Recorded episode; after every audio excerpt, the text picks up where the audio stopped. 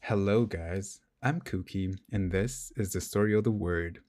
Today's word is epiphany. I actually just had an epiphany that the journey is more important than the goal itself. Gotta think about that sometime. But what exactly is epiphany, though? Well, everyone knows the first dictionary definition of it, which is a moment of sudden and great revelation or realization. Yeah, it's like getting enlightened or getting a renaissance, maybe, right? Well, oftentimes it is a realization about something that happens daily or so often, but you got it wrong all this time. For example, a husband argues with his wife daily about that one thing, but then gets an epiphany that he has been the one causing the arguments all alone. It is basically a moment when you suddenly feel that you understand or suddenly become conscious of something that is very important to you, as the Cambridge Dictionary says. The word itself comes from the Greek word of epiphania, meaning a manifestation or appearance. This word is built from the Greek words pha and phanein, meaning to show, to reveal, or to cause to shine, and epiphanein, meaning to manifest or to bring to light. The word was mostly used to describe the epiphany or the appearance of a god or, or a goddess to the mortal eyes, a kind of theophany. Theo, in this case, means the god. But are there some cultural references to epiphany, though? Yes, yes, indeed. Well, for example, William Wordsworth, who was a romantic poet in the 19th century, has a whole poem describing epiphanies. Back then, the term epiphany was not per se invented yet, or to be exact, the term wasn't used in that sense in his time. So he refers to epiphanies as spots of time.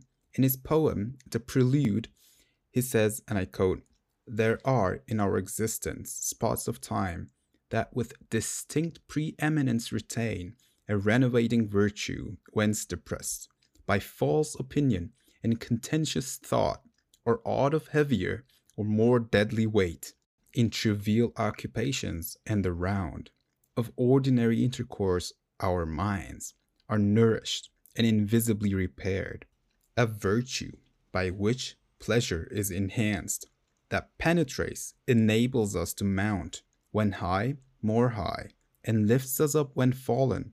This efficacious spirit chiefly lurks among those passages of life that give profoundest knowledge to what point and how the mind is lord and master of outward sense, the obedient servant of her will.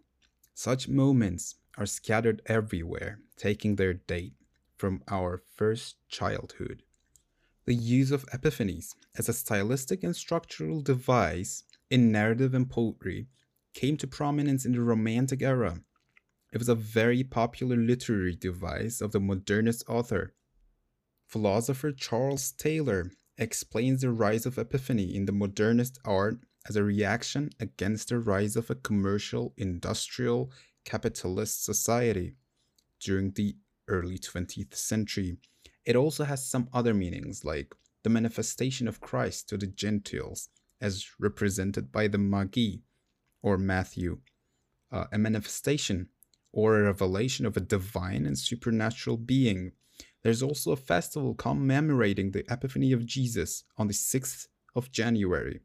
In 361, Roman historian Ammianus Marcellinus, I'm not sure if I pronounced that name right, wrote that Christians called that January festival Epiphany. It refers to a god's physical manifestation or revelation to mortals. It also has a place in the popular culture. For example, the famous singer songwriter Taylor Swift has a song called Epiphany in her 2020 album Folklore. She wrote, Only 20 minutes to sleep, but you dream of some epiphany. Just one single glimpse of relief to make some sense of what you've seen. Swift was inspired by her paternal grandfather, Dean, who fought in the Second World War, and he never spoke about it. Swift mentions in the song that there are some things that you never speak about. In the first verse of the song, Swift wrote, Keep your helmet, keep your life, son.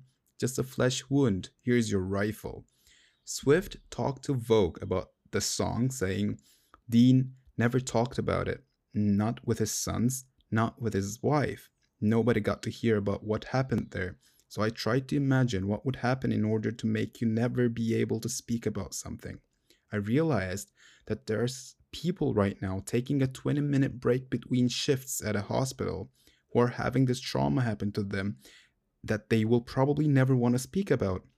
I just thought this is an opportunity to maybe tell those stories. Swift uh, wrote this song during the COVID pandemic.